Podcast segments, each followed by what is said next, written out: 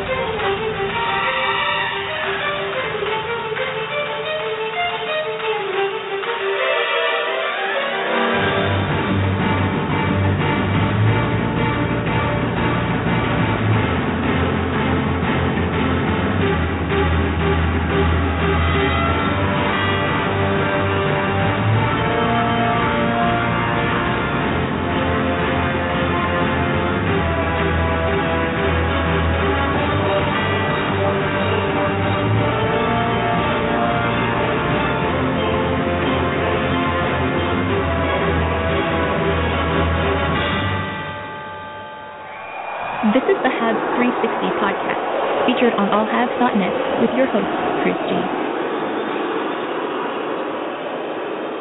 Good afternoon, everybody. Welcome to the February 7, 2015 edition of the Habs 360 podcast. I'm Chris G. You can follow me on Twitter at ChrisG1980. And we'll be with you here for the next 60 minutes to bring you all the news, all the latest on the Montreal Canadiens.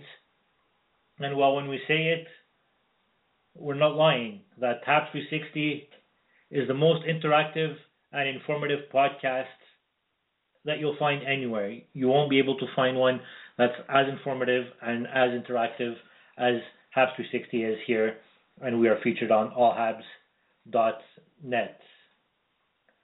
Canadiens played 3 games since our last episode. It started off with Super Bowl weekend. 7 days ago, on Saturday, Canadiens 1-0 winners against the Washington Capitals. That was a game that went into overtime, and the overtime winner was scored by Max Pacioretty, his 23rd goal of the season. So that was pretty similar to the game that Canadiens had played prior to that against the New York Rangers, where it finished 1-0 again, and Max Pacioretty scored the game-winning goal in overtime as well. On Super Bowl Sunday, Canadiens, they were facing the Arizona Coyotes, and while that game, it wasn't as exciting, it didn't go down to the wire as the Super Bowl did itself. Canadiens lost 3-2 to the Coyotes at the Bell Center. And then on Tuesday night, still here in Montreal, Canadiens against the Buffalo Sabres. You'd think the Canadiens would win that game, but unfortunately they didn't. The Buffalo Sabres beat the Canadiens 3-2, and just look at the stats. The Sabres snapped a 14-game losing streak by beating the Canadiens, and it was the first regulation win since December 11th. That represents 21 games. So it wasn't a game that the Montreal Canadiens should have lost, and unfortunately they lost both those games. If we look at the standings, Montreal Canadiens have played 50 games. They have a record of 32, 15, and 3 for a total of 67 points. Puts them in third place right now in the Atlantic Division. They have one game in hand over the second-place team, who are the Detroit Red Wings, who have 69 points. And at first place are the Tampa Bay Lightning, who have 71 points, but the Canadiens do have 3 games in hand over the Lightning. So if the Canadiens win those 3 games, it'll give them 73 points. It puts them on top of Tampa Bay. In the wildcard race, while the Rangers have 64 points, they are 3 points away from the Montreal Canadiens, and we'll see with the recent injury of their goaltender, Henrik Lundqvist, how that will affect them. But right now, the Rangers do have 1 game in hand over the Montreal Canadiens, so the Canadiens need to be careful and start looking behind them. And at the second wildcard spot is the Montreal Canadiens' opponent tomorrow night, the Boston Bruins. They have 61 points in 51 games. In the Eastern Conference, Canadiens are 4th. The Lightning, the Red Wings, and the Penguins are ahead of the Montreal Canadiens, and the Canadiens do have games in hand against all those teams. And trailing behind them are the New York Islanders. They also have 67 points, but the Canadiens do have 1 game in hand over them. And in the entire league, Canadiens are 7th place right now with 67 points. And as I've been saying, the Canadiens do have games in hand over every single team. The 6 teams that are ahead of them in the NHL. If you go to sportsclubstats.com, Canadiens have a 99.1% chance of making the playoffs. So we could pretty much say that it should be a safe bet for the Montreal Canadiens to see some postseason action this season. Our question of the day that we'll be tackling: can the Montreal Canadiens solve their scoring issues without getting any help from the outside? If yes, how? If not, feel free to throw out some names or the type of players you think the Montreal Canadiens should acquire, as trade deadline is about 3 weeks away. You can let us know via Twitter at Habs 360, and you can also, if you're listening to us via computer on your desktop, you can go to our blogtalkradio.com chat room and leave your login over there using a Twitter account, and you'll be able to chat with us, and we'll be reading your comments throughout today's episode. And our phone lines will be open for the second half of today's episode.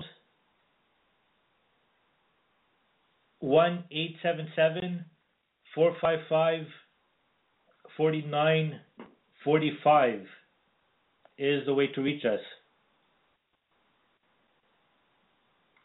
Coming up in about 15 minutes time, we will be joined by NHL play-by-play man for Sportsnet and Hockey Night in Canada, Dave Randorf, who will be calling tonight's game between the Montreal Canadiens and the New Jersey Devils, which is a game that we're going to be looking ahead to throughout today's episodes. Some news and notes from that game. Manny Malhotra, Michael Bourneval, and Mike Weaver are expected to be out of the lineup. This was based on this morning's practice in Brossard. Pierre Parenteau skated on his own. He will not be in the lineup tonight as well. We still don't have a time frame on when we should expect him. Brandon Prust, he missed practice yesterday with the flu, but he was back in there this morning and is expected to play. And the starting goaltender for tonight's game for the Montreal Canadiens is Carey Price.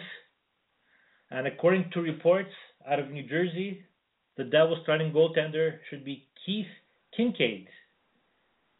Who's that? No idea. I've never heard of him.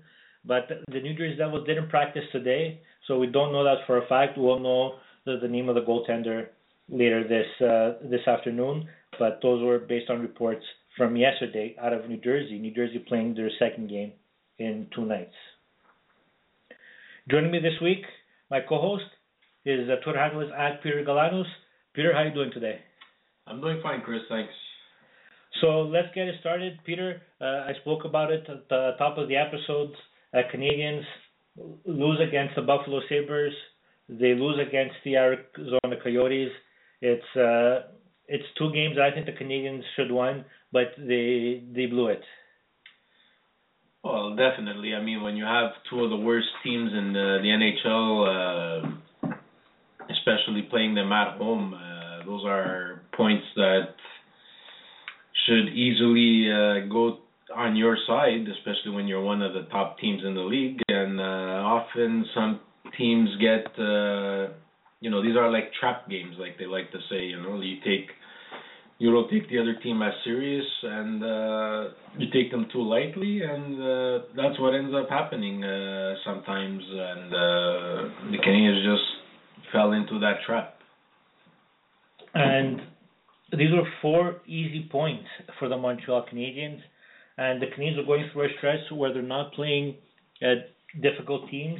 Even tonight, the New Jersey Devils, if you look in the standings, it's a team that the Montreal Canadiens should be able to win. Was expecting Canadiens to be perfect and get all those points.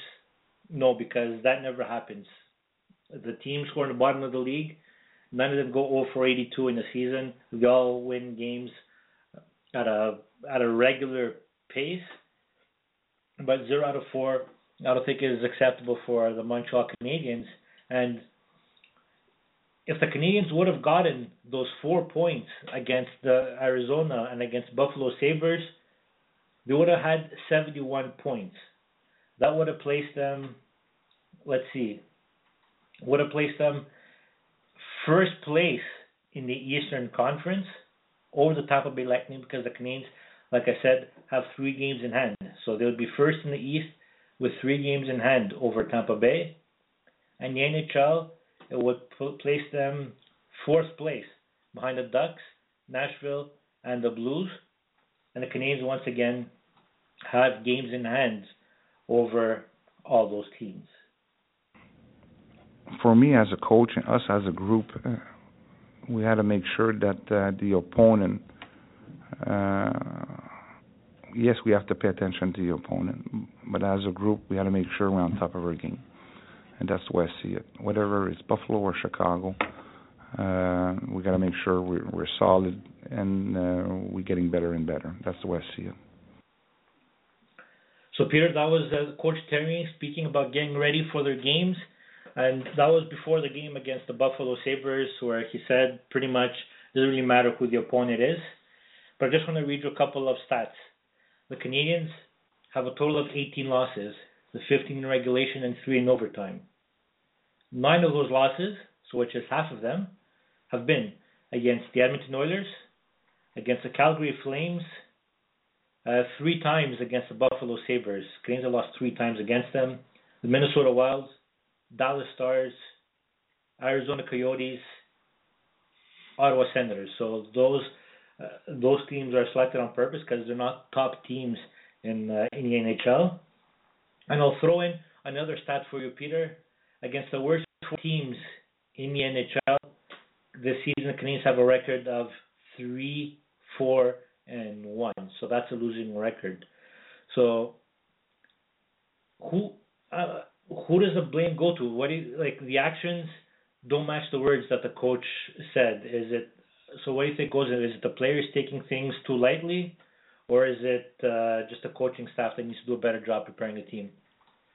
No, I think the coach, no matter what, the coaches, on whether it's game day or the day before, they always prepare the team the way they have to. It's mostly, I think, the way the players respond to it. And, it's something that's in their head, when they know that it's not a team of good caliber, sometimes it's just, this is going to be an easy one, guys, tonight, they talk amongst themselves, and that's when they fall in that trap.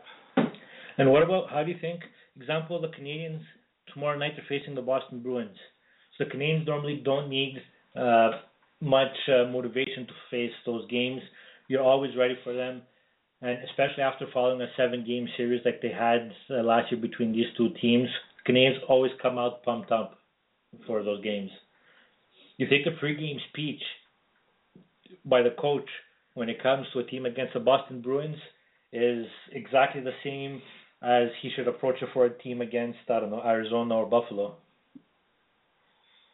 It's a little hard to say. I think that if you want to you want your team to be prepared the same every time for every game, the speech has to be the same. It can't always be, well, this team is a lot more important tonight than it was the night before. You know, like the preparation and the speech has to always be the same, no matter who the opponent is, if you want your team to be consistent as well, instead of showing up only for certain rivalry games and against other elite teams. And I agree with you. I think the speech is probably even more important against teams like that, than the Buffalo Sabres and the Coyotes. But when on Sunday morning when the Canadiens announced their lineup for the game against the Coyotes, I was thinking to myself that, you know what, maybe even the coaching staff isn't taking this game lightly, because in that game, okay, Dustin Tokarski was in goal, not to take anything away from him, and Sergei Gonchar didn't play either. So I sort of thought to myself, like, oh, like, maybe the coaching staff is taking Arizona for lightly. Maybe on Twitter, we actually called it Team B, so maybe that's probably a little bit of an exaggeration. But I was saying to myself, like, you know what, maybe the coaching staff didn't take that game seriously as well. Maybe they were focused on the Super Bowl party that they had that evening. I want to bring up here another point that was brought up earlier in the season, and as well this week in the media. We haven't discussed it here on the podcast. On January 15th, when the Canadiens faced the Ottawa Senators, the game was broadcasted on TSN 5 on the Ottawa Senators region, and during the game they showed a clip of P.K. Subban during the warm up, and it wasn't only P.K. Subban, but that's who they showed. And he wasn't taking the warm-up seriously. He was just crashing himself on the boards, laughing, etc. Weren't focused on the game. This week, in the Montreal media, former Montreal Canadiens coach, the game against the Senators, Canadiens ended up losing 4-1. This week, in the media, former Montreal Canadiens coach Jean Perron mentioned that he was at the Bell Center on a Tuesday night before the game against the Buffalo Sabres, and he said that the players weren't focused during the warm-up. He was able to see P.K. Subban laughing. They saw Dale Weise, Carey Price, etc., taking pictures, taking selfies with fans during the warm-up. So he was saying, like, what is this? And one point that Jean Perron brought up was when he was a coach, either him or at least some members of the coaching staff were on the bench during the warm-up. Jean Perron said at least on Tuesday night when he was there was no coaching staff on the bench. So do you think, Pierre, that maybe they were overthinking this, or do you think it's the lack of focus coming in from the warm-up, and maybe that's where the coaching staff could come in and set the tone?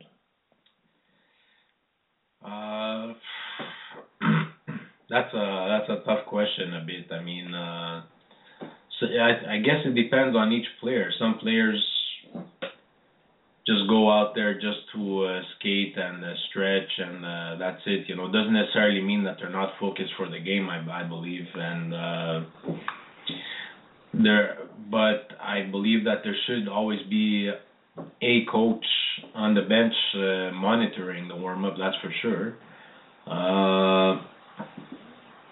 And if there is, you know, to say about P.K. Subban, I mean, he's one of the leaders of the team, so if he doesn't show the good example, you do ask yourself some questions, you know, on behalf of that, but I believe every player has his way of preparing, and if that's his way and it works most of the time, I mean, it's fine. It's fine by me.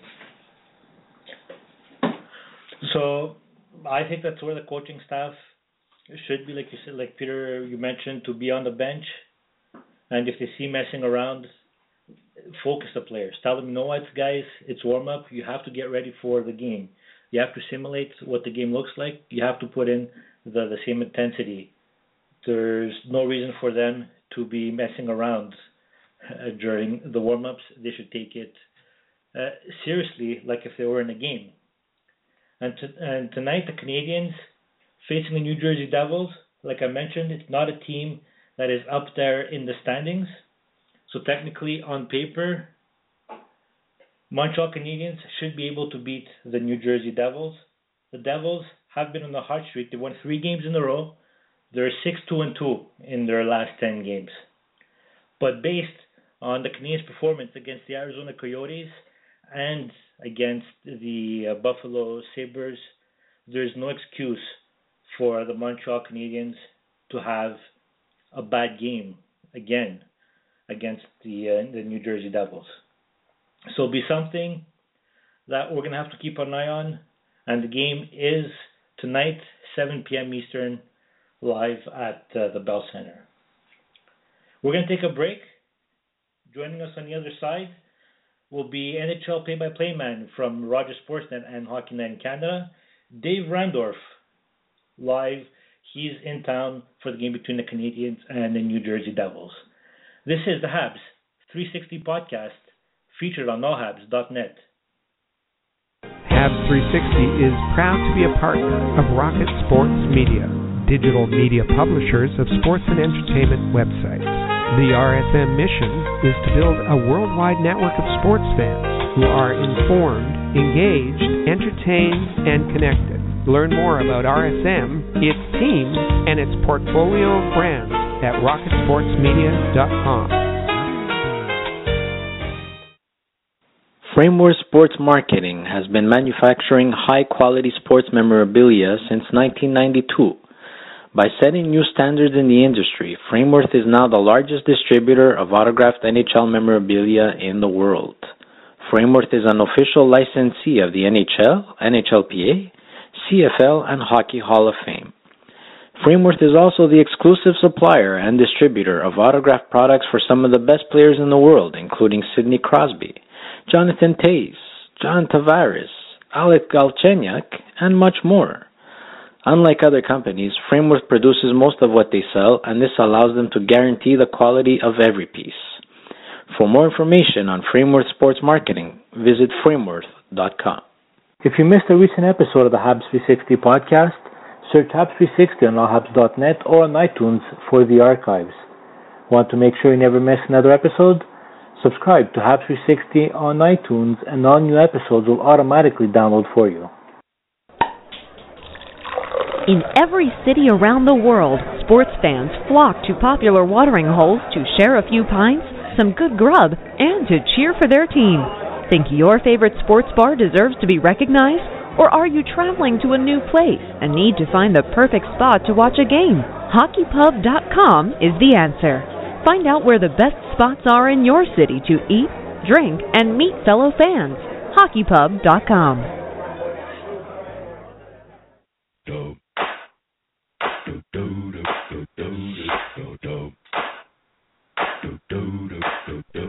This is the Habs 360 podcast, featured on allhabs.net.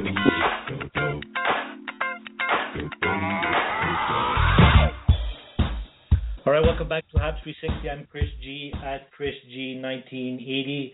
We're with you here for the next till the top of the hour, and we'll be talking Montreal Canadiens as they face the New Jersey Devils, a game that will be tonight at 7 p.m. Eastern.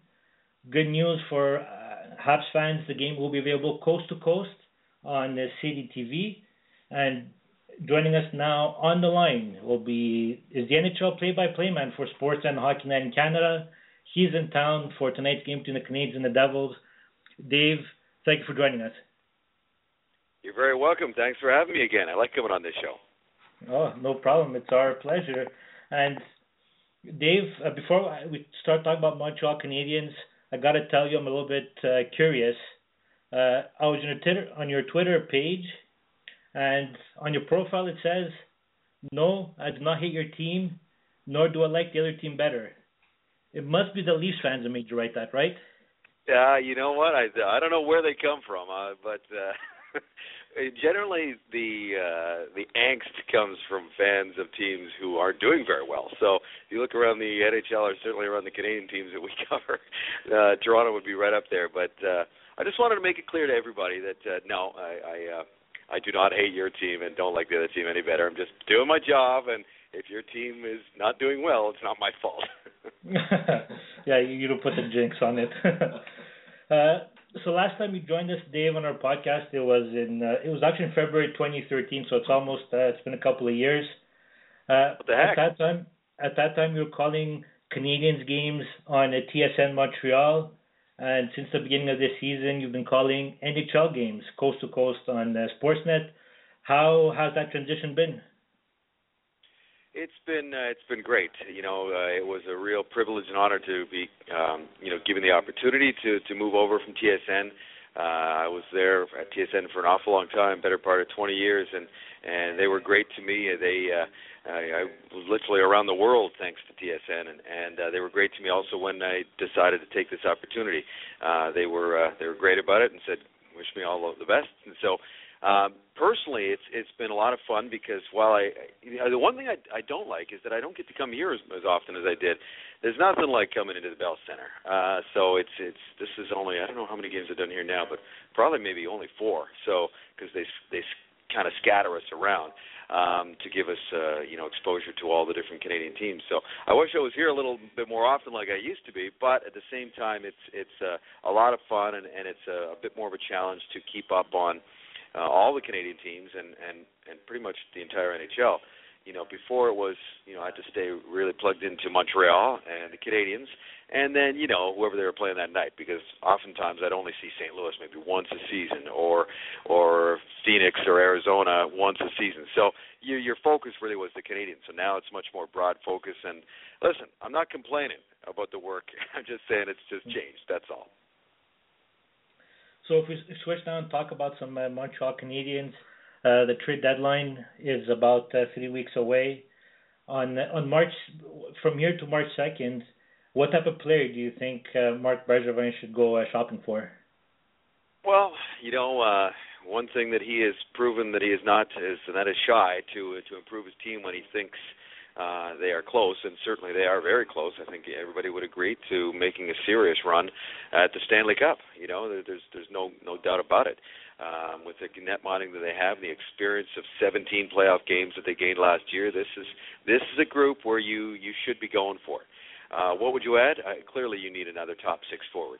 I mean, when Dale Weise is back on your top line as he is tonight, no offense to Dale, that's he's not a top 6 forward. And I think he would even probably admit to that. He's going to take this opportunity and do his job and continue until P.A. Parenteau is ready. But, you need another top 6 forward in there. I'd like to see Galchenyuk back in the middle to continue that development and that production that he was giving the Canadiens too. And they've got him back over on the wing because just the way things are lining up right now. You got to look at your top 4 as well on the back end. I don't know what your listeners are thinking, but I liked Nathan Beaulieu before he was sent back down. I've lost track how many times they sent him up and down, but I think he is here to stay now. I think he has gained the confidence of Therrien and Bergevin. So I kind of like Nathan Beaulieu. Is he ready for big-time top 4 minutes for a long playoff run? Maybe not. Can he be down the road? Yeah, I do. I like his edge, and he can make that first pass. He's not small, and he's not afraid, and all that good stuff. But I think it would just be nice to have an extra top 4 guy to make that long run that's going to require 20-plus games to win it all. So those are really it, a top 6 forward and a because they've got lots of depth and character players that I think could be quite useful. So, top 6 scoring winger and maybe another top 4 defenseman. You don't need a top guy, but just a depth, solid defenseman that they can plunk in there. Because Gonchar, he's north of 40. Mike Weaver's got a lot of miles on him as well.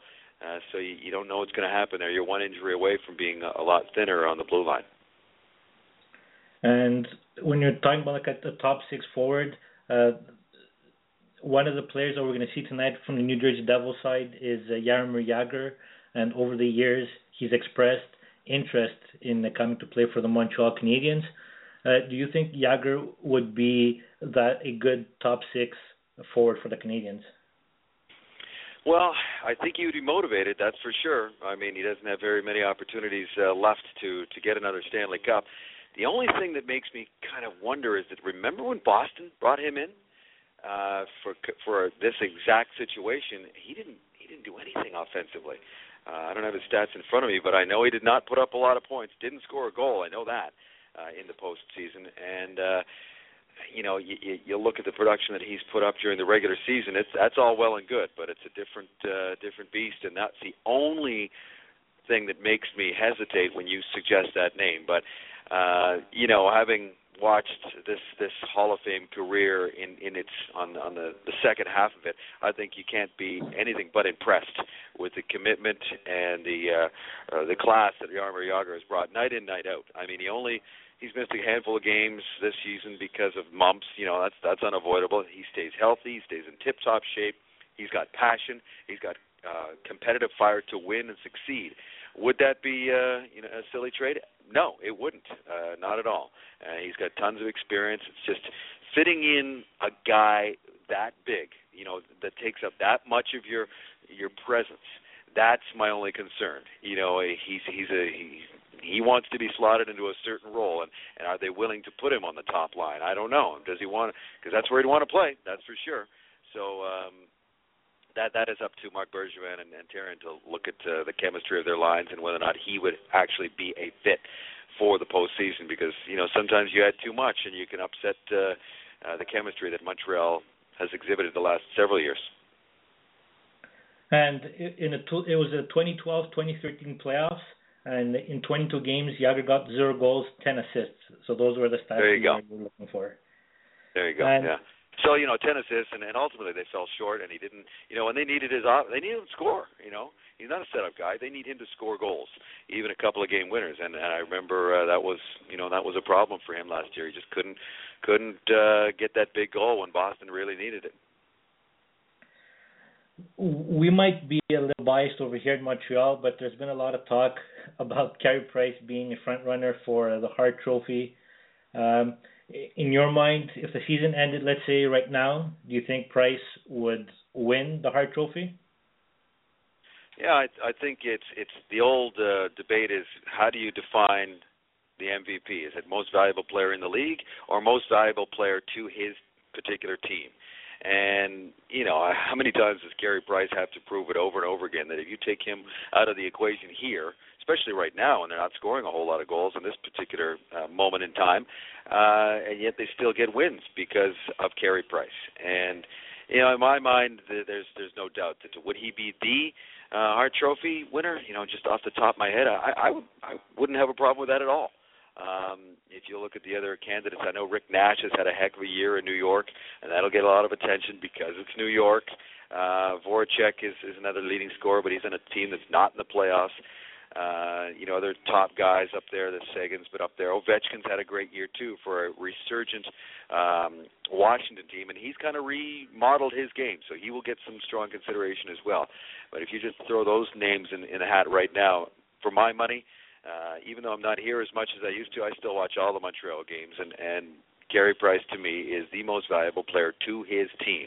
And this team is in position to finish top one, you know, in top 3, 2, maybe even top of the Eastern Conference. So, I think it wouldn't be a stretch at all to name Carey Price as a Hart Trophy winner. Until we're not going to change as a league.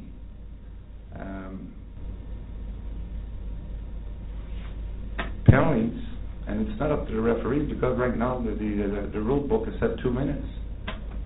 It's not normal that players goes to the goaltender. It's not normal. It's not only Carey Price. We're not talking only about Carey Price. I'm talking about all the goalies in the National Hockey League. We have to find a way to protect them. We have to find a way. So that was Coach Terry yesterday. Prior to the game against tonight against the New Jersey Devils, following a couple of incidents in the past at least 7 days, where there was Patrick Kaleta from the Sabres who ran into Carey Price, and last weekend as well in the game against the Washington Capitals. Dave, do you think that there's anything that the NHL can do to protect its goalies? Well, you know, I used to cover football an awful lot, and on both sides of the border, there are strict and firm and punitive rules in place to protect quarterbacks. And that's because, you know, they're the stars and they're vitally important to a team's success. And while it's not really the same type of position in hockey, it's still critically important when you're talking about number one goaltenders, whether it's Carey Price or even Corey Schneider of the Devils, who's probably not going to play tonight, but he plays every night as well. And no team wants to lose. It's Jonathan Quick. It's Ryan Miller. Anybody, you go on down the list. These guys are vitally important. And, hey, listen, when Patrick Kaleta is running into Carey Price, I totally agree with Michel Therrien. That should not happen. Patrick Kaleta, you know, the opportunity is there and the scenario is there where Patrick Kaleta could stay in that game and Carey Price could be knocked out for a week from Patrick Kaleta. Please. You know, I really have a problem with guys like that who run around and they try to hurt the stars. Patrick Kaleta is so far from a star in this National Hockey League, you can't even measure it. And his record speaks for itself. And Michel Therrien still has, visions of, the playoff run coming to a crashing halt last year because of the collision with Chris Kreider and Carey Price. And you'd be hard-pressed to find anybody outside of Manhattan or New York that wouldn't say that if Price stays in that series, they beat the New York Rangers and they go to the Stanley Cup final, and then who knows what happens there. But I think a lot of people felt that Price was on such a roll coming out of the Olympics that he was on top of his game, and yeah, Therrien's and the Canadiens' Stanley Cup final aspirations, I don't want to say went up in smoke, because Tokarski did a heck of a job coming in there and doing his best, but there's no question it's deflated Montreal. So until guys like Michel Therrien, experienced guys with 300 wins in the league, start voicing opinions, there is no real kind of pressure for the league to take note and do something.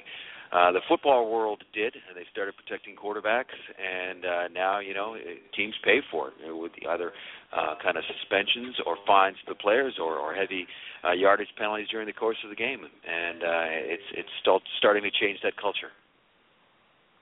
And tonight at 7 o'clock on City TV Coast to Coast, it's yourself with Yair Galli and David Amber. What kind of game should we expect tonight between the Devils and the Canadiens? Well, I think Montreal fans have seen two games kind of slip away here at home against Arizona and Buffalo. And tonight you have another team that's not in the playoff picture. They're a little closer to the cutoff line than the other two teams are. But this Devils team, they are playing a whole lot better. They don't score a lot. They don't take a lot of shots, but they've been getting good goaltending. They are playing tight defensive hockey, and they're winning. They're just coming off a homestand in which they went 4-0-1. This has been their best stretch of 8 games of the season, and they got a chance to win 4 in a row tonight for the first time all year, too. So this is not a team to be taken lightly, despite where they are in the standings, and especially when you consider the lessons the Canadiens have learned against Arizona and Buffalo, that they've got to get back to scoring some goals, first of all. And these are the points that you need to take. And, when you look back at your final standings and maybe you're finishing third and you get that matchup in the playoffs and you wish maybe you had a few more points to finish second and get an extra, bump in the playoff first round, these are the points that make the difference. You're supposed to take these points. And this stretch of games, you got Edmonton and Toronto in here next week as well. Though Canadiens are a better team, and they should be taking these points, but they can't if they're going to take them lightly. They need to get out to a good start, get that Bell Center crowd behind them, and go from there and get back to the structure that Michel Therrien likes to preach about. All right, Dave, thank you very much for joining us. We really do appreciate it, and we'll be watching tonight on the City. I'm sure you will, and thank you very much once again for having me. I really appreciate it. No problem. Thank you, Dave. Bye-bye. Bye. All right, so that was Dave Randorf from Sportsnet and Hockey Night in Canada. His Twitter handle is @DaveRandorf. Peter, Habs 360 has a great contest going on right now. Why don't you tell us a bit more about it? That's right, Chris. The Habs 360 podcast is excited to provide one Habs fan with an opportunity to win an 8x10 autographed picture of Alex Galchenyuk, and it's courtesy of Frameworth Sports Marketing.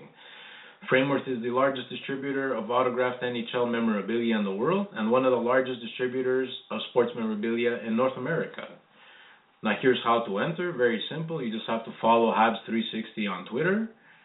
Tweet a photo to Habs360 on Twitter of yourself wearing a Galchenyuk jersey or T-shirt and using the hashtag #ShowYourHabs. Now, if you don't have a Galchenyuk shirt, you can tweet a photo of yourself holding a sign that reads, "I listen to the Habs360 podcast on allhabs.net," and use the hashtag #ShowYourHabs.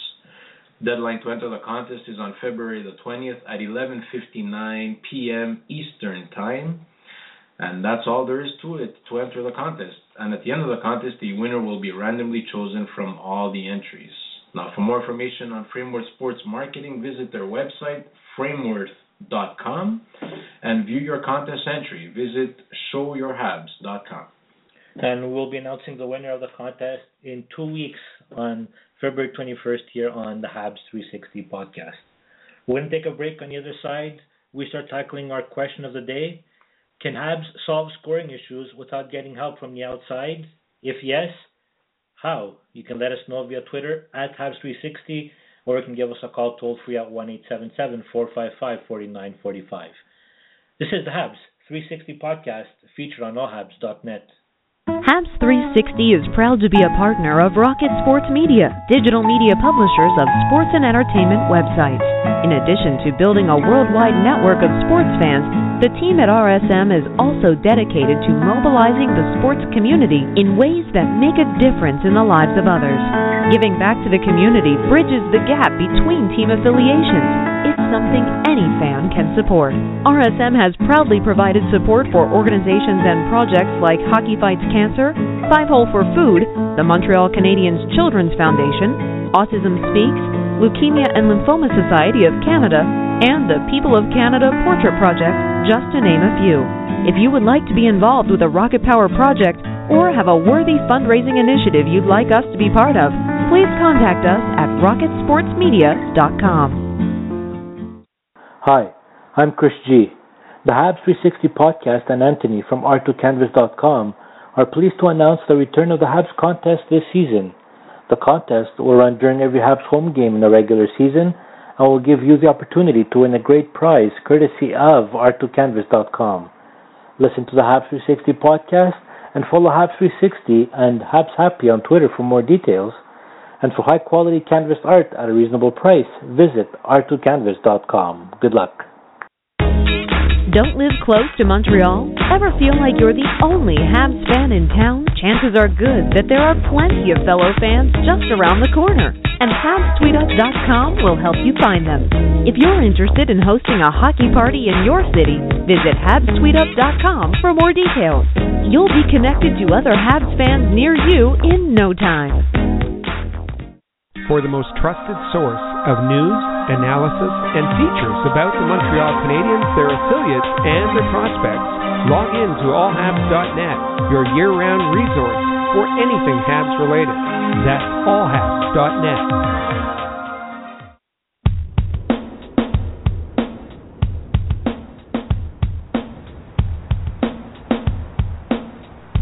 This is the Habs 360 podcast, featured on allhabs.net.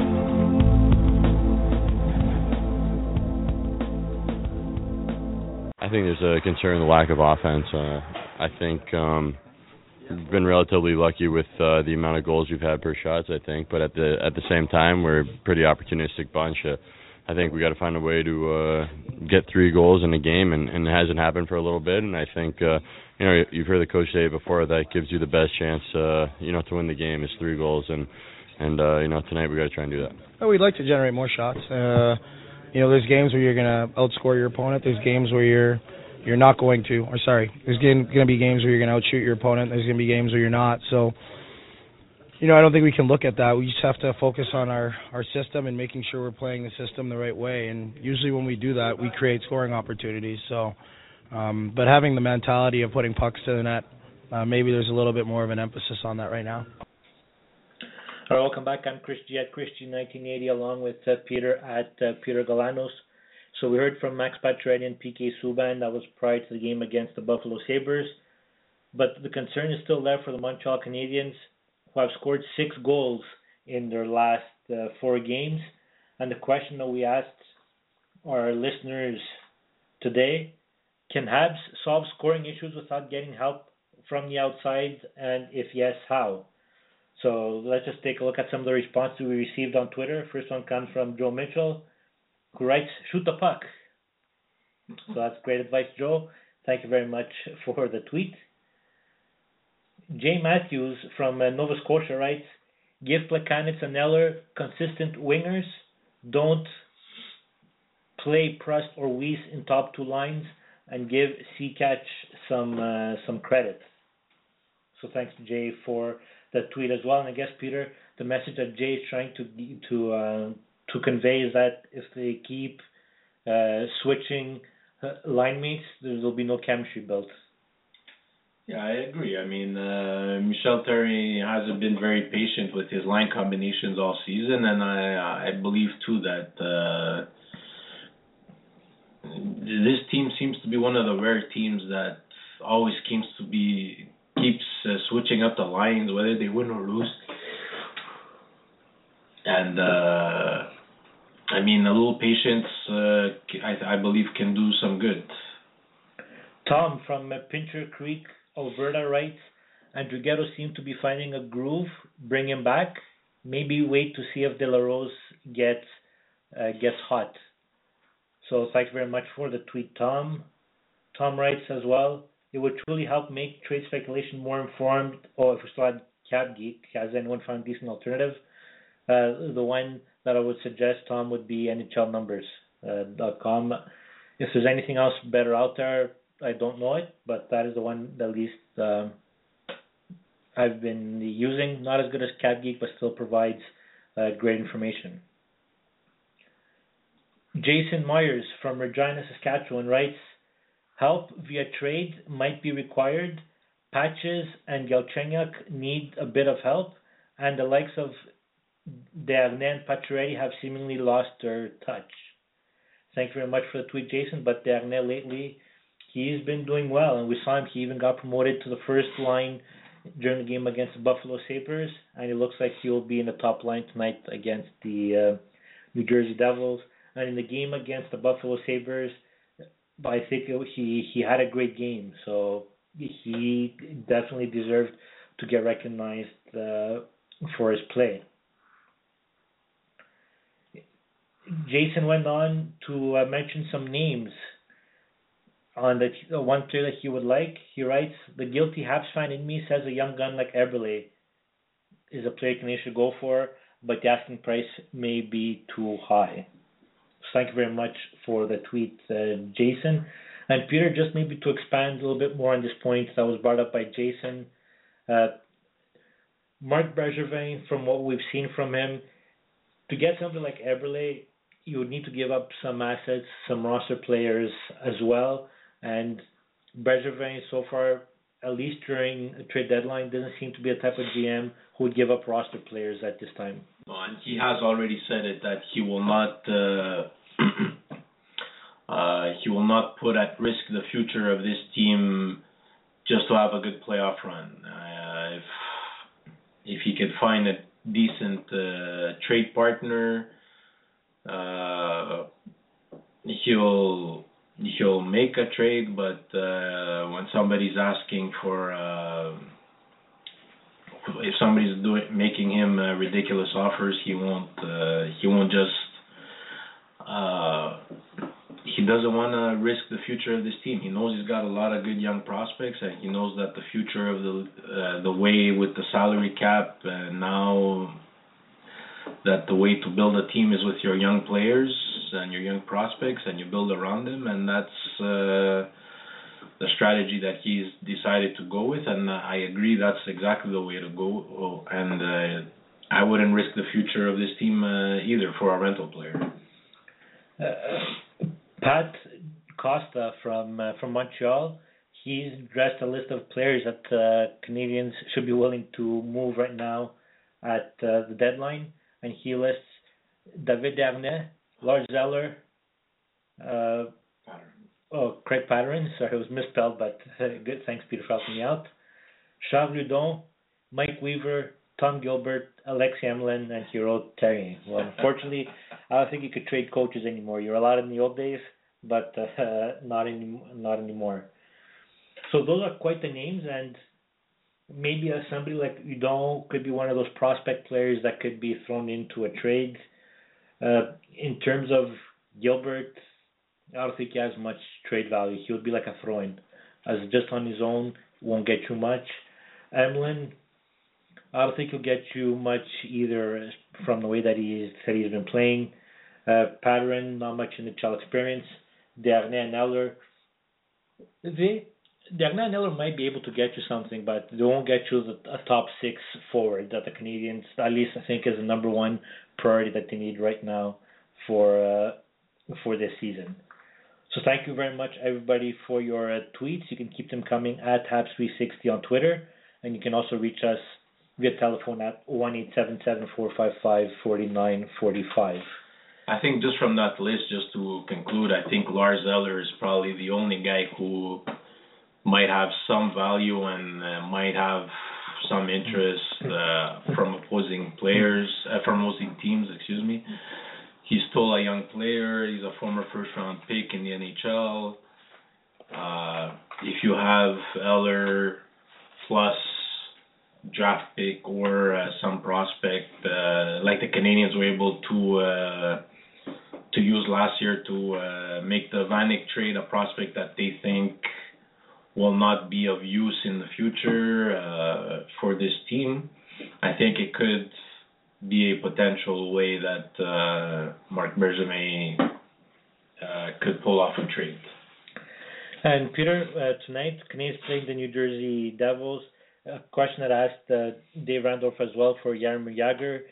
He has some reserves against the Canadians going to acquire him. Do you think Jaromir Jagr would be a good fit for the Montreal Canadiens? You know what, Chris? I had totally forgotten about that playoff run that he had with Boston, where he didn't even score one goal in that playoff year. And before I saw that, I was in favor of the Habs maybe attempting to go after him. But now after I saw that, I don't know. I mean, it's... I'm starting to doubt that maybe the Habs should not go after him. And it's also a case of what are the Devils expecting as a return for Jagr as well. Yeah, well, I would still go after him even based on the playoff performance that he had with the Boston Bruins a couple of years ago. I think Jagr, at least he would be like a threat to the opposing team, like whoever they would face. He would still get the attention from a defenseman, which would allow maybe other players like Pacioretty or Galchenyuk to get a little bit more ice time. And in terms of what it'd be willing to give up for him, it'd be something similar to Thomas Vanek, maybe like a second-round draft pick, and somebody that the Canadians think that, you know what, he'll never be an NHL player, or if he makes it, you know, he'll be a third-liner or a fourth-liner. I wouldn't give up more than that for Jaromir Jagr. Looking ahead still to tonight's game, if we look at the lineups of the Montreal Canadiens, based on this morning's practice, first line is Pacioretty, Desharnais, and Dale Weise. Second line is Galchenyuk with Plekanec and Brendan Gallagher. Third line is Jacob De La Rose with Lars Eller and Christian Thomas. And the fourth line would be Brandon Prust, Gabriel Dumont, and Jiří Sekáč. The extras are expected to be Manny Malhotra, Michael Bourneval, and Mike Weaver on defense. And if I look at these lines,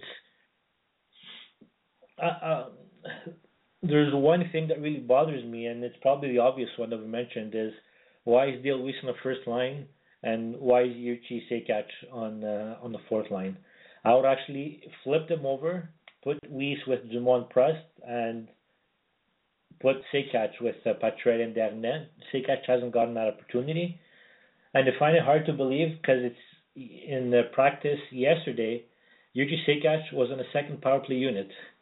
So how can you have your fourth line player on being one of your six forwards on the power play?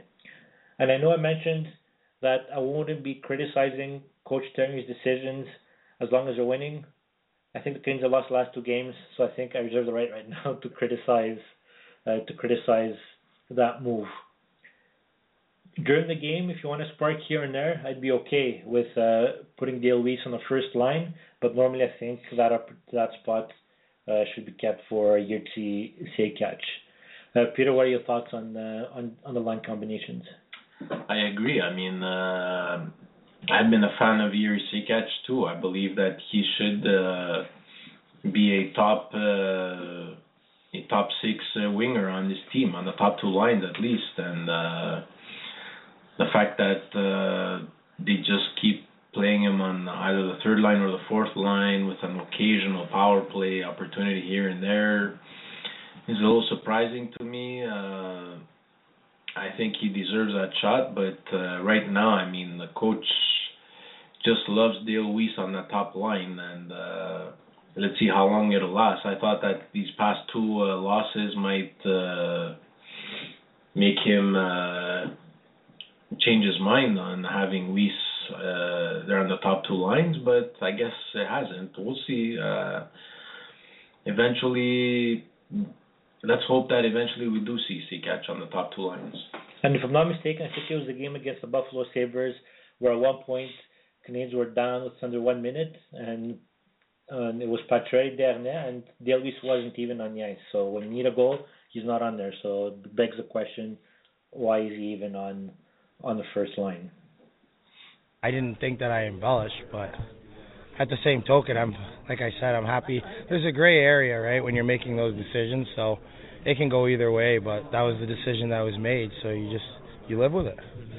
Pay the fine and move down the road.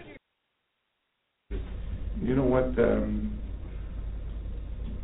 We encourage our player to play the right way and play the demanding game, and honestly, I don't agree with the calls. You know, it comes down to referees, and we'll make a judgment. And there was a few occasions I not agree. So those are the comments from P.K. Subban and Michel Therrien. As on Wednesday, P.K. Subban was fined $2,000 by the NHL for embellishing. Subban was issued a warning following an incident that was flagged by the NHL during a game versus the Tampa Bay Lightning on January 6th. His second warning, which triggered the $2,000 fine, was issued for an incident during the NHL game against the New York Rangers on January 29th, and Subban was assessed a penalty for embellishment. And at the time when that was announced last week, I mentioned I hadn't seen it, thanks to Sportsnet, but I was able to see the replay this week. It was courtesy of the MSG broadcast, and I sort of understand where they could have thought that P.K. Subban embellished on the hate he got from Chris Kreider. But between you and me, $2,000 for somebody who makes about $9 million is the equivalent. I did a calculation for somebody who makes $40,000. It's $8.90. So no big deal for P.K. He'll survive. All right, let's take a look at next week's games for the Montreal Canadiens. Tonight, we mentioned it several times, facing the New Jersey Devils. A game starts at 7 o'clock. The game could be seen coast to coast on the City TV in English and the TVA Sports in French. Canadiens back in action tomorrow against the Boston Bruins at 7:30. Game could be seen coast to coast in English on Sportsnet and for viewers in Belleville East in French on RDS. And Peter, just for that game, Price is playing tonight. Do you expect Price to play again tomorrow against the Bruins? That's a tough one. It's been very rare that he's played back-to-back, and I think we're going to see Tokarski tomorrow. Yeah, I think the same thing too. Based on what we had seen Peter Budaj a couple of years ago, I think we're going to see Tokarski tomorrow night in Boston. On Tuesday night, 7:30 p.m. start, Canadiens will be receiving the visit of the Philadelphia Flyers. Game could be seen for viewers in Belleville East only on Sportsnet East and on RDS. And then on Thursday night, the Edmonton Oilers are in town, a 7:30 p.m. start, a game that could be seen on English on Sportsnet East for viewers Belleville East. And except if you're in the Edmonton region, then you can watch it on Sportsnet West. Don't ask me what the region is, I don't know. And in French, could be seen on RDS for viewers in Belleville East. I'd like to thank Dave Randorf, who joined us early on the podcast. If you missed it, don't forget you can go to allhabs.net or on iTunes, search Habs 360 and look for today's episode. It'll be up there approximately 30 minutes at the conclusion of the broadcast. You can follow me on Twitter at Dave Randorf. Peter G., thank you very much. Always a pleasure, Chris. Thanks for having me. You can follow Peter at Peter Galanos on Twitter. Coming up on next week's episode, we'll discuss his busy week, 4 games for the Montreal Canadiens, and we'll be 1 week closer to a trade deadline. And while next Saturday, it is Valentine's Day. So we'll preview a Valentine's Day matchup between the Montreal Canadiens and the Toronto Maple Leafs. Will it be a Valentine's Day massacre? Yeah. Well, so we'll touch upon that as well. So hope you can join us. My name is Chris G, at Chris G 1980 on Twitter. We'll be back, like I said, Valentine's Day at 2 p.m. Eastern for an edition of the Habs 360 podcast. Enjoy the week, everybody. For the latest news on the Montreal Canadiens, follow us on Twitter at Habs360 and visit allhabs.net.